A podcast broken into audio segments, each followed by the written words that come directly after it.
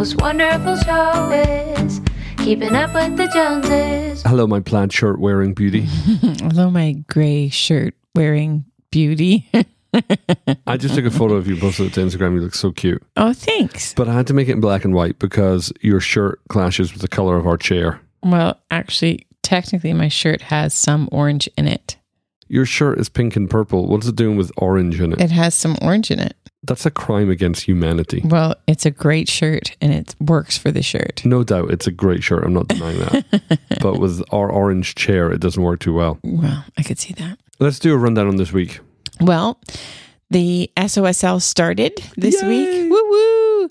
And uh, and you taught on hearing God's voice, which is uh, I did, but I taught Mark Virkler's material. Mark Virkler, who taught me how to hear God's voice. yes, I have then gone on and taught his material around the world because it's, I, I don't know of a better step, four step process to hearing God's voice than Mark's. it is a very um, succinct way of learning how to hear God's voice. If you haven't heard that succinct way of hearing God's voice, we did a podcast on that way back when we were just in double digit podcasts. If you go to Ellen, if you go to Ellen and AJ.com slash 18, you'll be able to listen to that podcast. Way back to eighteen. Mm-hmm. hmm Um, Michelle Vouter spoke at Emanate on seeking God's strength. She didn't just speak, she absolutely killed it. She did kill it. It was fantastic. I was watching, you know, one aspect of her speaking is her slides. Mhm. And I, I was watching her slides and I'm like, truly, the student has become the master. Her slide game is on point. Her slide game was ridiculous. Yes. I was like, okay, challenge accepted.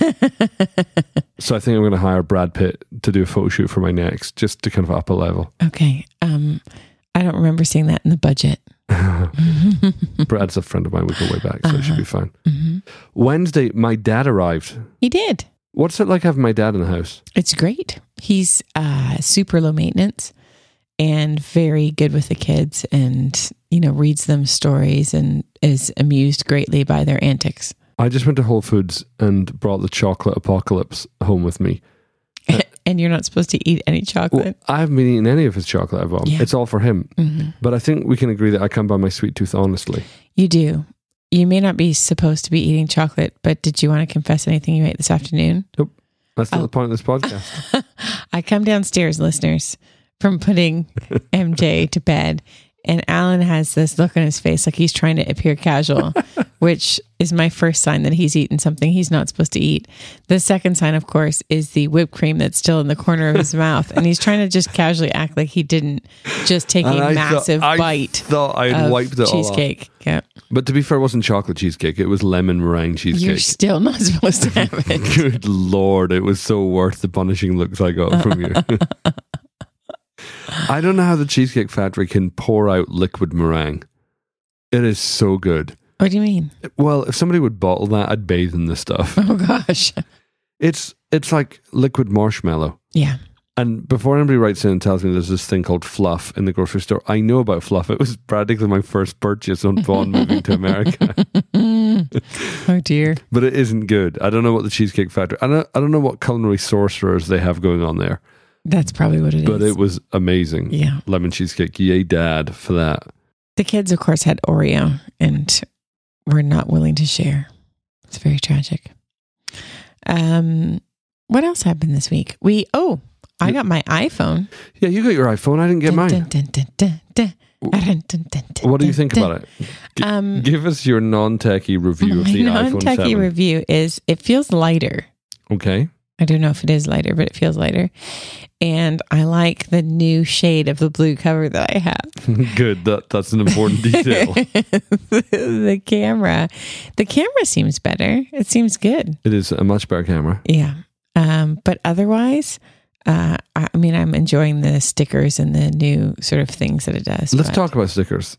Okay. I've I thought You have I a sticker be- issue. I thought I'd be an old curmudgeon who's just like, ah, stickers, who needs those? But apparently I love stickers. Apparently. I'm stickering everything I can. Yes. If you text me, you are likely to get a barrage of stickers that more than you were expecting. I got into a sticker fight with Tink, and uh, Uh, that was a lot of fun. That's probably a person you don't want to sticker fight with. Well, the thing is, she didn't know how to use them. Oh, so, so you ba- won. No, well, basically, for the first half an hour, I was like, "In your face, in your face," and then then it got boring because she didn't know how to. So I talked her Oh. through how to do it, and that was my downfall. Yeah, you never should have told her. Mm, no, she just uh, she just rapidly acquired new sticker packs. Yes. Let me ask you about the most controversial thing about the new iPhone: Okay, I'm ready. no headphone slot. I don't care. Okay. But baby, there's no headphone port on it, But they give you new headphones to plug into your phone and that's with it. their new thing. Yeah, I totally agree. I've just been facetious. Yeah, I don't care. What about the fact that there isn't a real button? Um, that's a little weird. The home button is weird. Yeah, it's a little weird. Do you know why it's weird?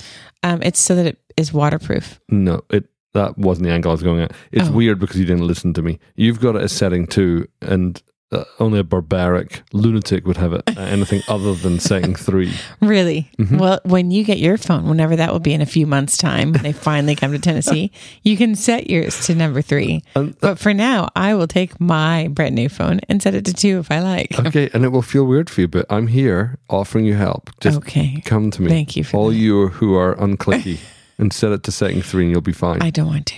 For those of you who don't know what we're talking about, the iPhone 7 and iPhone 7 Plus doesn't actually have it does have a space for a home button, but it is an immovable button.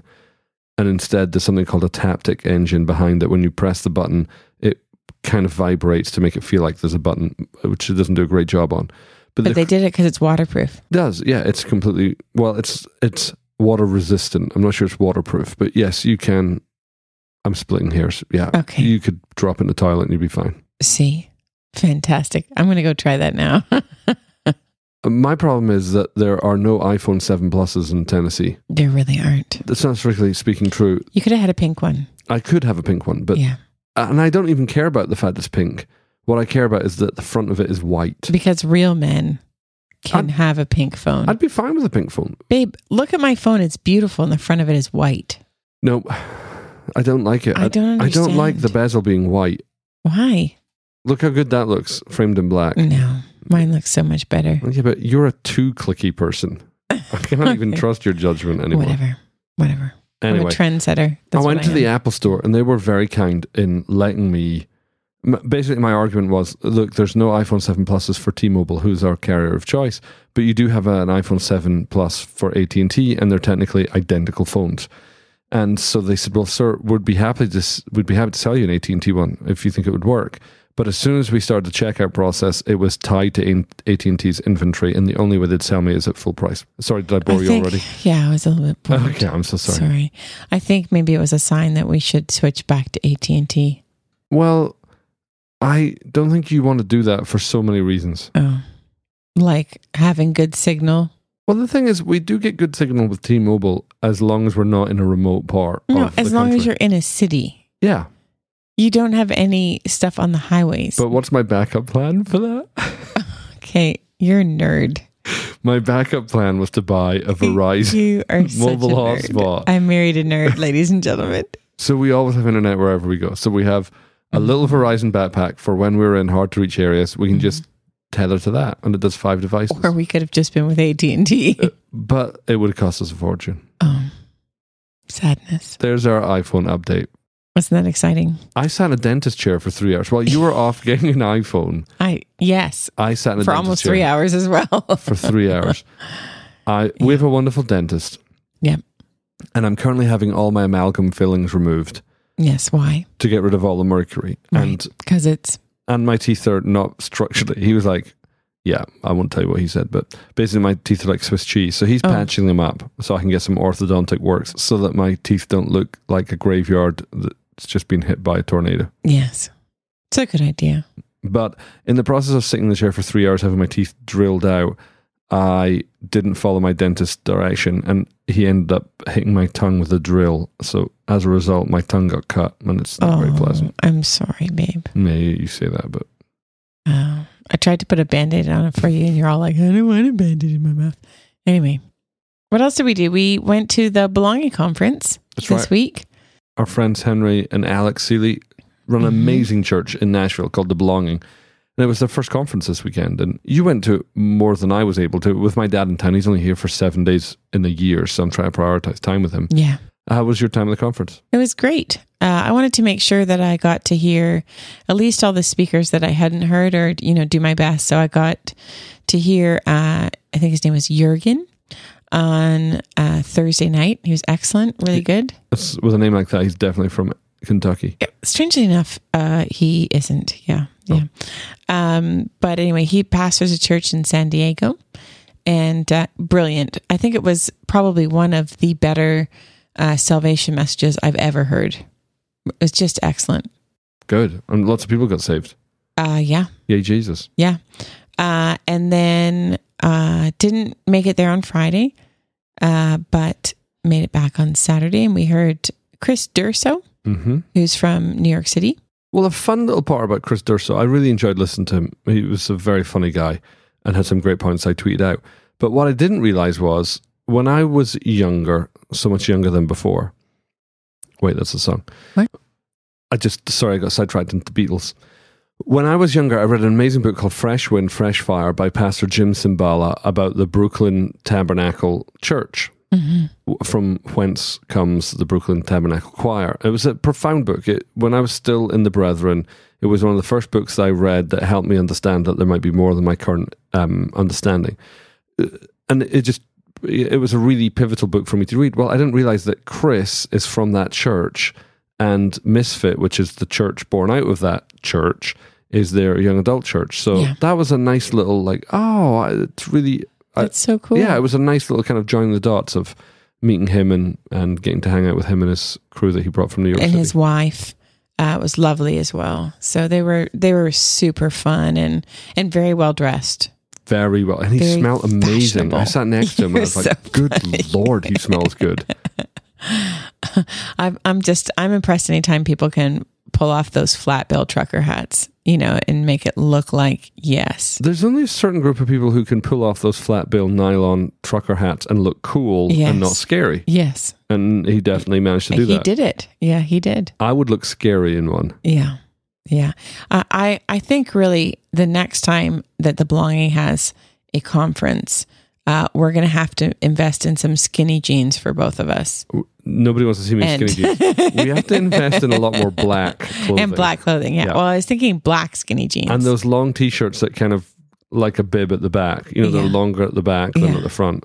yeah. Lyle was wearing a lot of those. I was just like, I'm It's so out of touch. It's true. And I just got a bunch of like UK baby boy clothing for MJ when dad came over, and it all looks like Lyle clothing. Basically, MJ looks like a mini Lyle He Phillips. does. Yeah. Except without the beard. Yeah. We, you know what? While he's asleep, let's, let's sharpie on a beard. Let's go pencil it in. And then today at church, uh, an interesting announcement was made, wasn't it? Yes, we're going to start carrying gluten free muffins. No, just kidding. I just thought it'd be funny. Oh, good psych. That was awesome. yeah, we had an exciting announcement made. Jeff and Becky, our senior pastors, announced, drum roll please. Go ahead. No, you have to crescendo it. Oh.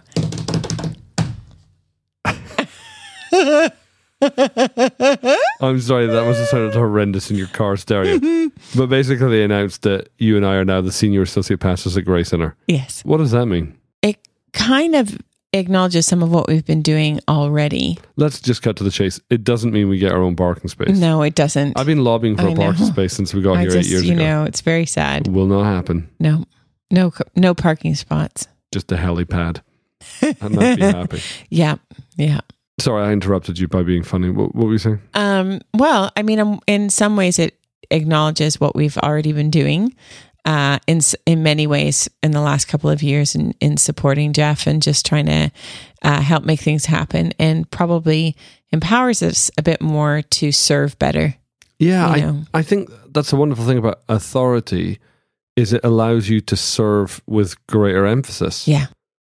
Which, Yeah. which I think is amazing. Yeah. It's it's really funny because Jeff and Becky and you and I, the, the four of us have been talking for a, a couple of years now about what the Lord's been speaking to us about the direction of our church and where we're going. And so it's really exciting to see after a number of years of prayer us moving, beginning to move somewhat in the direction that we felt like the Lord's leading us in. And we feel super loved and Mhm. super honored that Jeff and Becky and our, our church trust us in this role. And anyway, I'm super excited for what happens at Grace Center. Super excited about what happens in our city. I just loved two weekends ago being with Legacy Nashville, and then this weekend being with The Belonging, Mm-hmm. and then of course today being at Grace Center. I just love what God's doing in our city. I'm- Yeah, God's really doing excited. amazing stuff in our city, and I love that we're uh, we're all connected to each other, and we're all for each other and championing each other and that kind of stuff. That's that's super exciting to me as well. yeah, I love what God's doing in our city. I, I think it's amazing.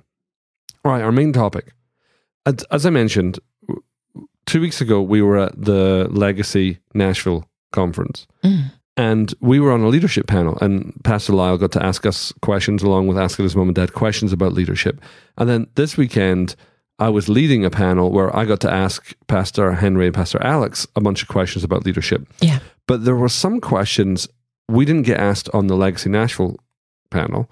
And there were some questions I didn't get to. I ran out of time before I could ask Alex and Henry these questions. So I thought we could discuss some answers to the questions I didn't get time to ask on this podcast. Is everybody confused? Because I am. Are- Basically, Are they hard questions? they're super hard questions. Are they about the Nephilim? They are Excellent. that and women in ministry. It should be fine. Okay. How about this? I was going to ask them, but I'm going to ask you instead. Talk to me, and, and some of these aren't even questions; they're just thoughts with a question mark at the end. I was like, that's Okay. probably why I didn't ask That's going to be really helpful. Okay. Talk to me about the difference in skill sets between leading and serving. I mean, when you're when you're leading, you're probably more in a visionary role, and you're looking for. Uh, you're talking to the Holy Spirit about a direction and how to take whatever you're responsible for in that direction, and you know th- that sort of thing. When you're serving, you're really uh, finding out from your leader what the direction is, and then trying to empower their vision. That's great. I hadn't I hadn't thought of putting it in those terms. It's a brilliant answer. Oh, thanks. Well, while you're on a roll, do you have any other thoughts? I think I think it would be wisdom for anybody who wants to be a leader to get really good at serving first. Because for one thing, you're sowing into having great people working with you later Right. um, that are going to help you go after the vision that God gives you. Um, and it's just good to have experience of not being the top guy and not getting to do everything you want to do and still staying and sticking in it and you know that kind of thing like one of the things that i really love about uh, alex and henry's testimony is that in their previous incarnation they stuck with it you know Right. uh, whether it was going their way or wasn't going their way they were committed to all right i'm going to stay where you've put me god and i think that you learn stuff in those seasons that you can't learn by reading a book Right. I think people look at Alex and Henry and look at what's happened at the Belonging and think that happened overnight. right For those of you who don't know the Belong, it's a great church in Nashville that's been around for about two and a half years and has grown to a couple of thousand people from just a bunch of people meeting in their basement. So it's, mm-hmm. it's a great quote unquote success story. And the trouble is, people can look at what they've done and just think, oh, well, if I just do what they've done, I'll get what they've got. But that's Right. not the case. It isn't an overnight success story. It's 20 years of serving really, really well. faithfully serving And then this is the fruit of them serving others. right It's that old line that I, don't- I forget who said it, but it's a brilliant line that you only have as much authority as you choose to currently submit to. yeah that's So, awesome Yeah, a lot of our, I view our upgrade to senior associate leaders at Grace Center i- is really more empowerment to serve Jeff and Becky's vision better. yes We, we can get a lot more done with authority than we can with influence. right So, Bill Johnson has this great phrase, which I think ties the serving and the leading thing brilliantly. He says, You want to lead with the heart of a servant and serve with the heart of a king. Mm. And in one way, leadership is still service, but you're serving a much larger group of people, typically. yes and i think uh i think good leaders will recognize that When, when we come to speak, when we come to prepare a message, when we come to speak at the school, for example, I have in mind the will of God, obviously, Lord, what do you want to teach these people? But Mm. primarily, I'm thinking I am coming to serve these people with a message the Lord's put in my heart. I don't tend to think I, I've got amazing revelation. Please sit down, be quiet, listen to everything I have to say. Right. It, it's really like, oh, here's something I think will impact your life. And if I don't have something that I think is of substance, I'd rather not speak. Right. And I think that's I, I very much view that as serving. I, I want I want what I prepare to be good because I don't want to waste other people's time. Yeah.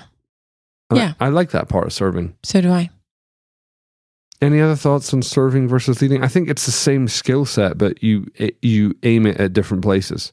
I think there's probably, yes, I do agree with that. But I think probably in the serving season, as opposed to the leading season, there's a different kind of dying. You Go know, on. Well, I think in the serving season, you're really dying to yourself and your vision in order to serve someone else's vision. When you're actually the leader, you're probably more dying to uh, what other people think about you and, Oh, babe, Um, that's profound. you know, that, that sort of thing. So I think it's, you're, I think God brings refining in different areas when you're in different seasons of uh, leadership and of service. And that's part of why I think it's really unwise to short circuit it. Just, you know what I mean? When I always get a little nervous when, when anybody's like, well, you know what? I'm just going to go start my own church. And I'm like, gosh, I hope you learned whatever you needed to learn in the last season. Uh, because if you didn't, then you don't probably have what you need for the next. I've watched people uh, be called to start a church and uh, under the blessing of their current leadership start a church and it go really well. And I've watched the opposite happen as well. So uh, some of it, I think, is going to still come down to letting leaders speak into your life. All right, I've got another question. Yeah. Which I'm not sure what the question is, but we'll see if one comes out. Oh, with it. goody, another one. Okay. Talk about the ingredients timing, favor, anointing, and gifting when it comes to leadership. Well, I think often you're going to see gifting and anointing uh, long before you're going to maybe get the timing and the favor part of it right. So I think when you think about sort of fledgling leaders, when you identify, oh, wow, I can totally see either the anointing on that person or the gifting on that person, but you know it's not the right time to release that person. And they're not, you know, God's favor isn't on the moment for them right now for them to step into leadership or whatever. Like I think that's what those are the four things you're looking for them to align before actually release somebody into leadership Right. for sure, but I'd probably throw character in there as the number one. You know, I think it's definitely important that they have, you know, gifting and anointing, but uh, gifting you can you know, you can train people to do most things Right. um, and the timing of God is, you know, I suppose you can force doors open if you want to, but if you're going to wait for God, then you're going to get his timing. But character is your number one right there. One of the strangest dynamics I've seen is people who have a gift for leadership. There's a gifting on them, Mm. an anointing to lead. But they want to lead where they're going. They don't want to lead where they're at. Yeah. So I remember Yeah. meeting a young man in Toronto who, yeah, God slowly called me to lead a mega church. And I was like, that's awesome. What are you doing with it now? He's like, well, there's no mega churches hiring. So I was like, yeah, but have you started a small group? And he's like, "Pff, you know, I'm, I'm not called to beneath me." small people. and I'm like, how, how, how are you thinking that's going to work in your Yeah. life? yeah. Our friend David Campbell, who's a genius in his own right, and we did a podcast with, uh, we'll put a link in the show note to his episode because it's really worthwhile listening to him. He's one of the wisest people I know.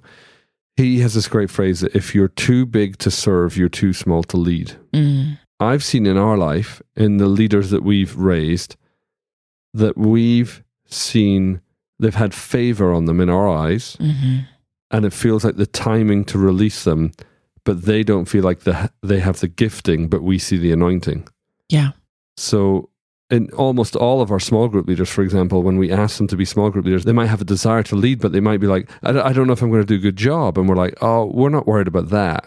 Right. We're, we're confident you're going to do a good job. Right. And we can train you to do that. hmm Yeah. We recognize an anointing on your life to lead, and the gifting might not be there. And maybe for a while, the gifting isn't there. There's just the Holy Spirit going, Ahem, you know, invest in them. Yeah. and you give them an opportunity and you watch the gifting grow and that's that's like a tremendous joy Mhm. to see It's really fun. and then I, I think I think Josh and Sarah have talked about this publicly. But Josh and Sarah Parsons, who are our worship and creative arts pastors at Grace Center, I, I remember asking them initially when we were starting the school, would you come and be small group leaders?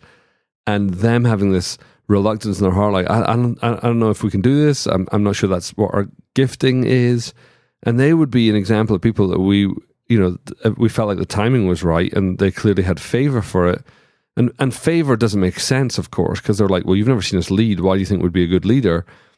And I, I don't I don't know if they would agree with us on our perspective. It, it maybe took a little longer for them to see the gift of leadership was on their life than it perhaps it it was for us. It was kind of obvious for us. But I've loved watching them say yes to every opportunity to lead from their leaders, and I love where they're at now. I, I love like this morning, Elena was dancing on stage, and I was mm-hmm. thinking Elena is dancing on stage because Josh and Sarah are her leader, mm-hmm. and they've created a creative arts program at Grace Center, and they're there because Jeff and Becky put them in leadership, and they saw the leadership thing on them because we saw leadership thing in them, and they started at the school, and you can trace it all all the way back to them sitting in our breakfast room saying, "Would you come and lead a small group of six Yeah. people?" Yeah. Yeah. I just love that. I love that whole process. it's very cool. So, to everybody who's listening right now and you feel a sense of purpose, whether it's leadership or not, start where you are right now. Start doing whatever is small because you know you're you're you're investing in where God's taking you, and even though you can't see it. Yeah. All right. Next question. Oh, you're asking questions. Oh, All right, go oh, for no, it. No, no. go for it, please. So, how do you balance ministry and kids? I was thinking about this because I I once heard Dave Ramsey talking about, he wasn't talking about ministry, but he's like, how do you bring balance to your life? And he said, I have a different view of looking at balance. And it really helped me. He said, I think that we think balance means that every day has an equal portion of, you know, our responsibilities. He said, but life doesn't fit itself well into a pattern like that. And he said, if you think about when you were in university or whenever, there would be times when, like finals, your your balance would go out the window for a couple of weeks. You're like, I've got my finals, so I'm going to say no to just going out with my friends and partying, and I'm going to say yes to being unbalanced for a season of doing a ton of prep work mm-hmm. and getting stuff ready. And if you think about work, you know, you might have a deadline at work and you might scale back on some things to say yes to finishing this deadline. And that really helped me with with with thinking about life because for example, this weekend we were away at a conference in the morning, Mm-hmm. but then what so we spent the morning at a conference, but we spent the afternoon and the evening solidly with our kids Right. We we stacked that. You're going away this weekend to go speak at a women's conference. Yep. So I'm going to counterbalance that by this weekend. I'm not going to do any ministry. I'm just going to be with my kids all weekend. So I think as long as you're addressing the imbalance, it doesn't have to be everything equal. You can have fits and starts in your schedule as long as your kids get the message that they are more important than the ministry. Right. What do you think? I totally agree. Um, I think I think if I don't view everything in seasons, I'll go crazy because there's part of me that wants. Well, I think as parents, you want your kids to have the perfect childhood, and I don't know that that necessarily exists. As long as your kids know that they're loved and they're prioritized, um, that's the residue that they're going to take away from their childhood. So, um, I mean, we definitely have seasons where I don't I don't feel like, oh, I didn't get enough time with them, you know, today. And then we have seasons where we get more time with them. And I think we just try and take advantage of uh of each. You know what I mean? Like and and then in the seasons where things feel really busy, really make really make sure that we're checking in with them and and um aware of how they're feeling. Yeah, I think there's ebbs and flows of busyness. Yeah. And I think as long as you have a great foundation of your kids feeling secure, Mm-hmm. then you can if you have a norm, you know, like we have a fairly rigorous schedule. We know that since they've been born, they know that Monday night we go to emanate, they have a sitter. That that isn't weird to them, that isn't anxious. But if any one of them was to throw a wobbly and need us, I'd not go to emanate. Right. I, I would just stay home. Well, we have done that. We've, you know, just been able to. I mean, even on Friday, I was thinking about going to the conference, but MJ was talking about how he hadn't seen me. So I was just like, okay, well, if if you're feeling like you need mummy time, then you are the priority today. So that's fine. I think the hardest season was last year, starting year two. We we knew it was going to be a big job. Yeah. And I don't think we underestimated how big it was going to be. I think that we hadn't realized the toll it was going to take on us. Yeah. So maybe that is underestimating it. And it was heartbreaking towards the end when our kids were like, uh, is it going to, you know, Is it almost over? is it almost over? Because we told them, hey, this is going to be a hard season. And I think it was the kindness of God that this summer was an amazing summer. You know, even though we were moving house, that we got so much time to spend with our kids. yeah, we did. And getting to go on vacation was such a big deal. Like yeah. our kids had prayed all year, we want to go to Disney. And being able to go to Disney this year was such a reward for them. They, it really was. Yeah. it it just absolutely filled their love tank and having nonstop time. And w- that's one of the things I'm thinking about in our new role of being these senior associates.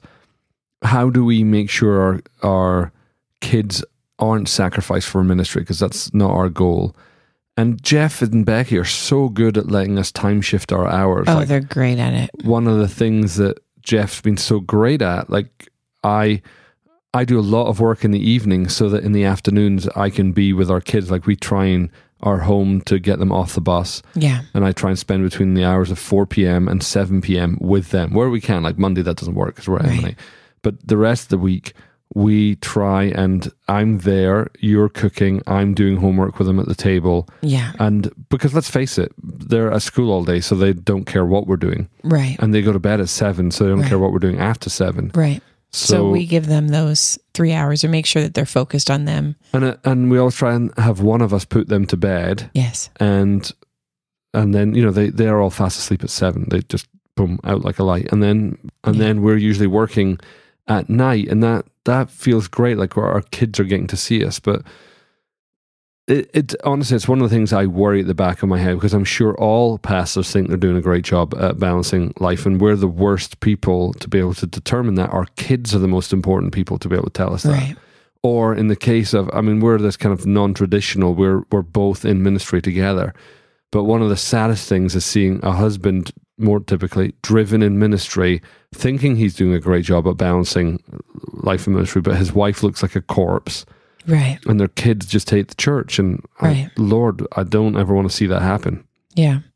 Yeah. I, I mean, I think the key there is, you know, talking with your kids and, and letting your kids know that they're allowed to, and you want them to let you know if they're feeling like they've fallen off your grid or, you know, stuff like that. Like our kids can say to us, I just need a cuddle. I just want to sit and be cuddled, or I just need to talk, or, you know, whatever. And that's, that's what we want to, you know, make sure that you respond to.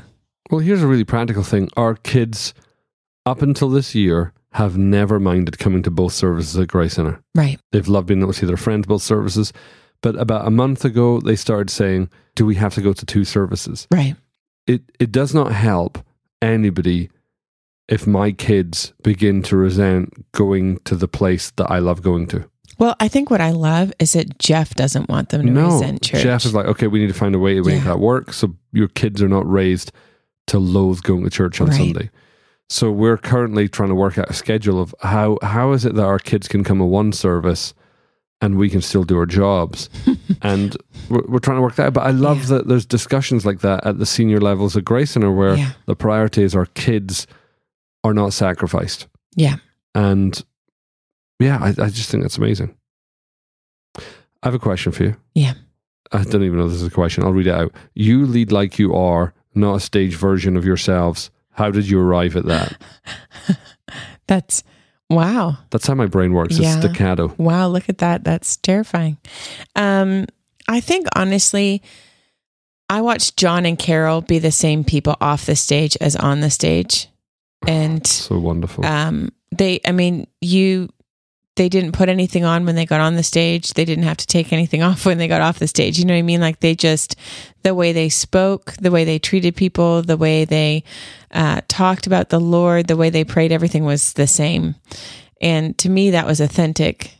And so uh, that's, that was our, um, what do you call it? That's our grid. It you is know, that's our sort of that's what we're used to. So um, it's easy to lead like who you are because that's how I was told to lead.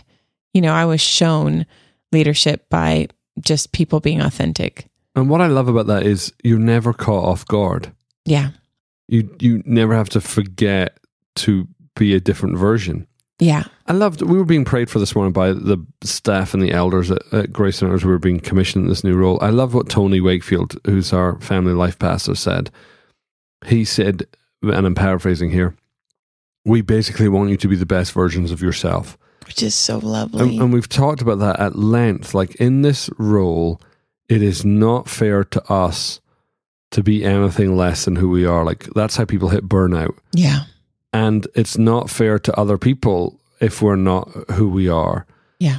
and and yet the truth is we have we have serious limitations we, we do there's stuff that's good about the way we lead and there's stuff that could be better about the way we lead Sure. Absolutely. and of course the solution is to help strengthen your weaker parts but and and, and i'm not ab- abdicating personal responsibility in saying that of, of course we want to be working on our weaknesses but there's a point when we try and massage our weaknesses into being something we're really not right. and the solution to that is the body of Christ. The solution is to have other leaders who have got the strengths where we're weak Right. around us. Which is typically what we've done up until now is be able to identify where uh, our strengths are and where our weaknesses are and then hire for our weaknesses. Um, and and not be intimidated that you have people around you that you know you can identify this is definitely my weakness and they are awesome at this and let them be awesome at it. Right. Yeah. When I was a school teacher, I- on, before I ever started my first day, the city of Edinburgh paid for us to have a day of training, all these brand new teachers. And they picked some key teachers who'd been teaching for years to say, Would you spend a day with new teachers and tell them what you need to know?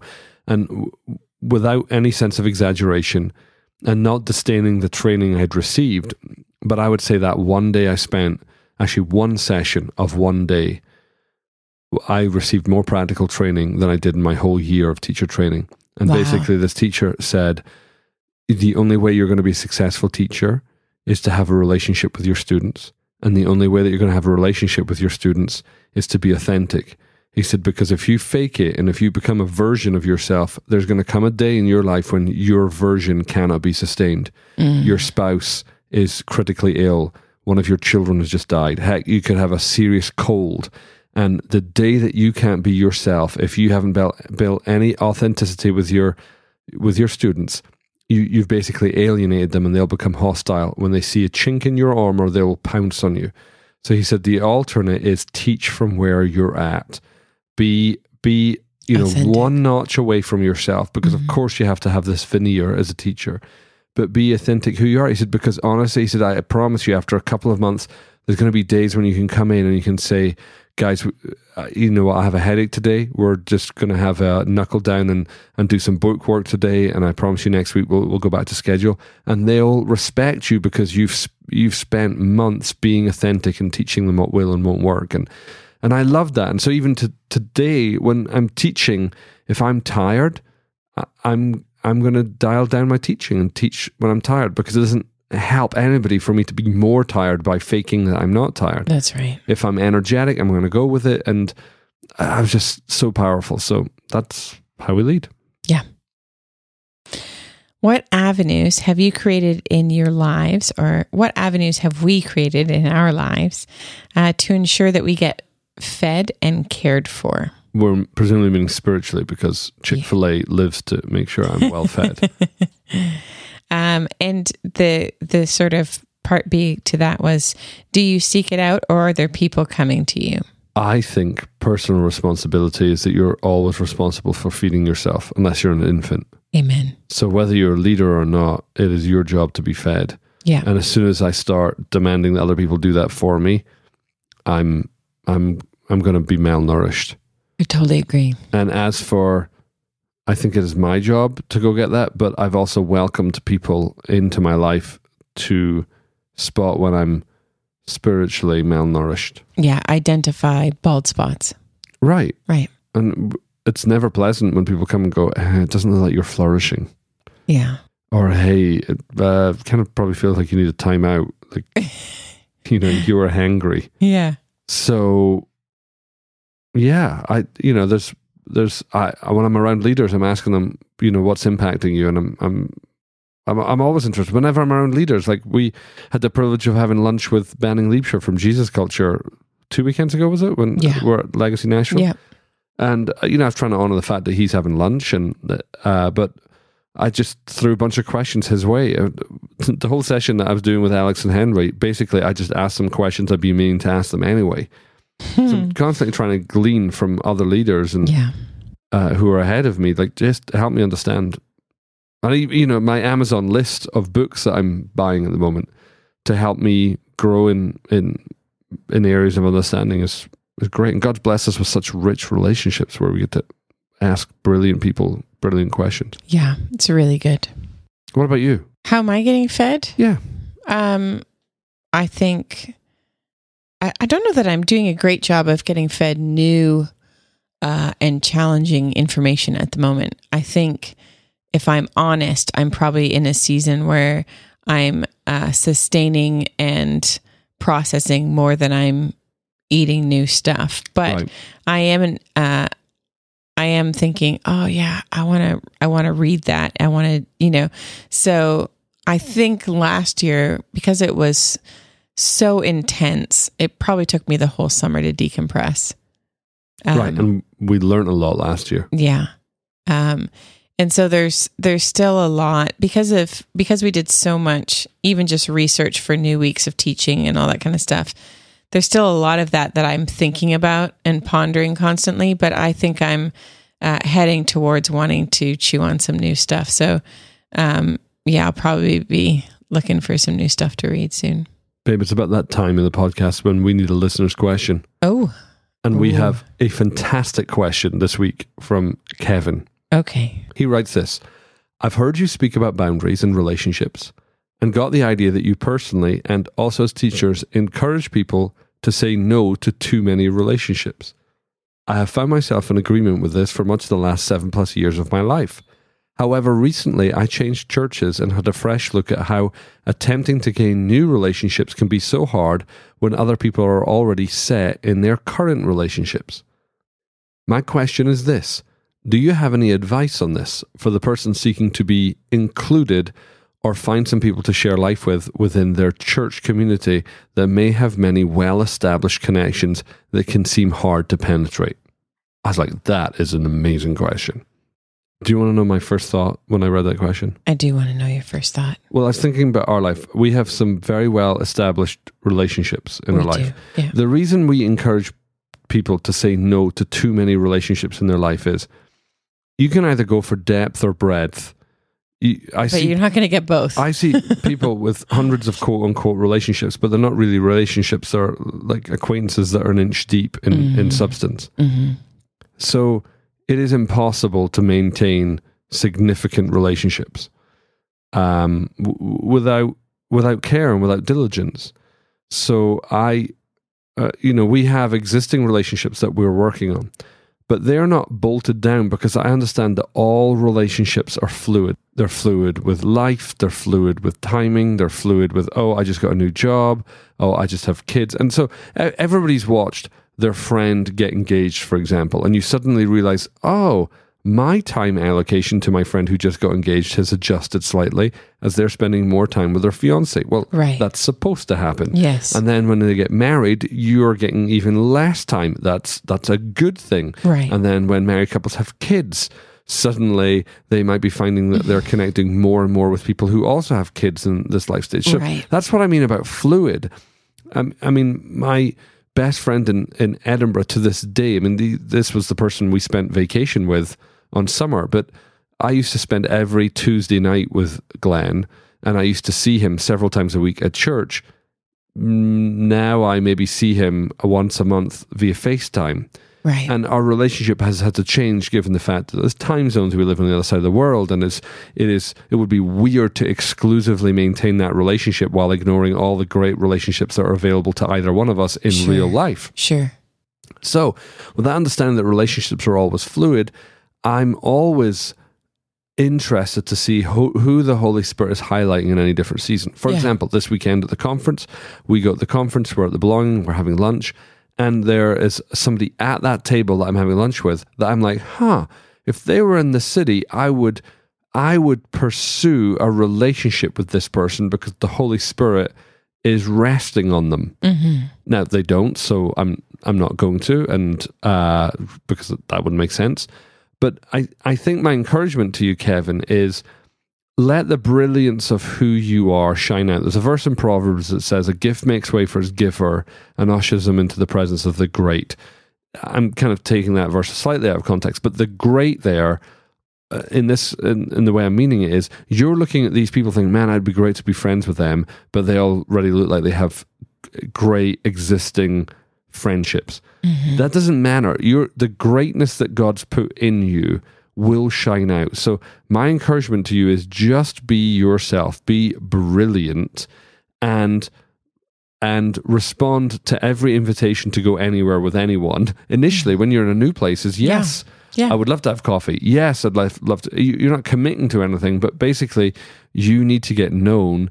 You need to get connected. If they're doing mixers, if you're doing socials, even if it's stuff you're not interested in, Small groups. going there Yeah. exposes your brilliance to other people and will usher you into the greatness of the people that God's you know called you to be in relationship with. That happens to me weekly. I'm I'm around people, new people, and for whatever reason, the Holy Spirit will light upon people, and they'll be like, "Oh, that's that's interesting." So it got me thinking. That that's my best thought at first glance. AJ Jones, any thoughts on that?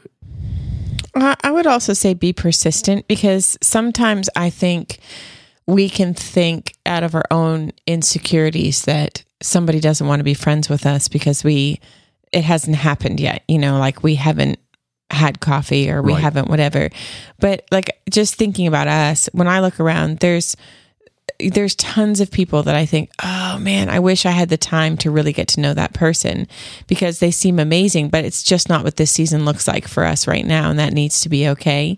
And so I would say, um, just pursue, like, go ahead and, and risk it and pursue relationship if you meet people that you're like, gosh, I think we would, you know, I think we get to lo- along or, Maybe don't open with that line. yeah, don't maybe don't open with that. We, we- I have a joke with my friend Shannon because uh, we came to visit Grace Center uh, to do a conference there, and you know about a year or so before we moved there. And Shannon came up to me and she said, "Hi, I'm Shannon, and if you lived close, we would be best friends."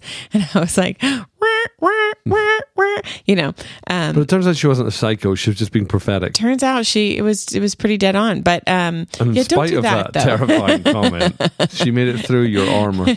she was funny because when she tells the story, she said, you know, she's thinking in her head, like, what am I doing?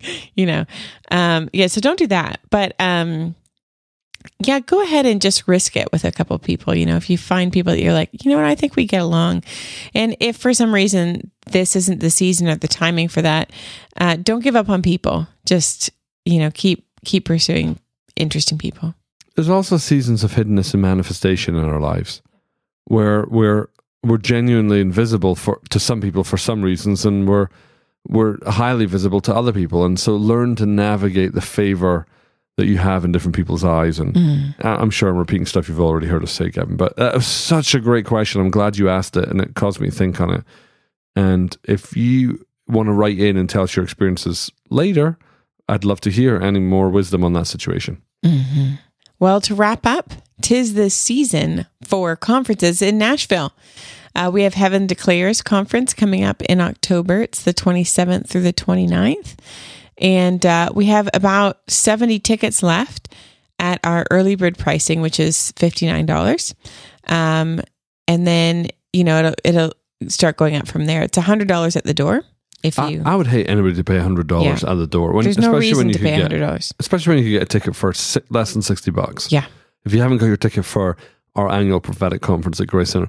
We would love you to come. Leif Hetland is speaking, Jamie Galloway is speaking, and Andy Squires is leading worship. It's going to be super amazing. It is. It is.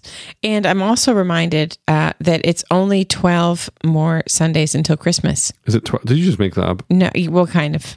I think it's got to be close to 12. Hang on. Let's ask Siri. Let's ask Siri. Hey Siri, how many more Sundays is it till Christmas? It's three months until then. Ha ha.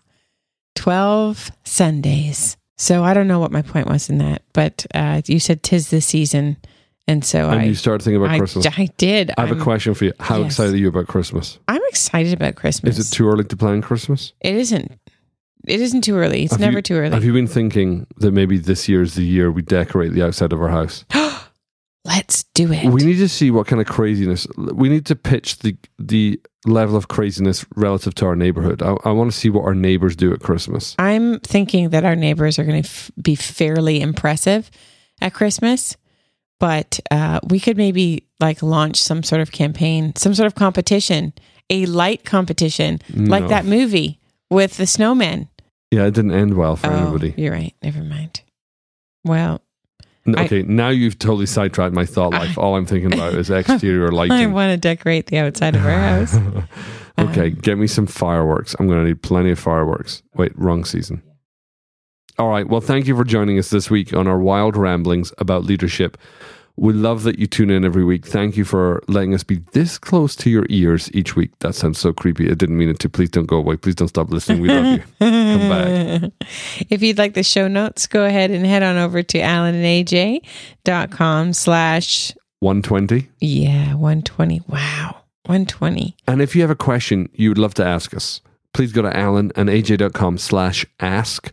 We'd love to hear your question and we'll do our best to answer it. Yes, we will. And as ever, we pray you have an incredible week this week, filled with affection, favor, and glory. Have a good week. Faith, life, communication, tacos and video games. Paleo donuts and the kindness of God are things we deal with every day. From Franklin, Tennessee, they are just like you and me. Alan and AJ. Keeping up with the Joneses, keeping up with the Joneses, sharing their life experiences. Keeping up with the Joneses, keeping up with the Joneses. They talk about faith in God and everything under the sun. If you are a human being, there's something here for everyone.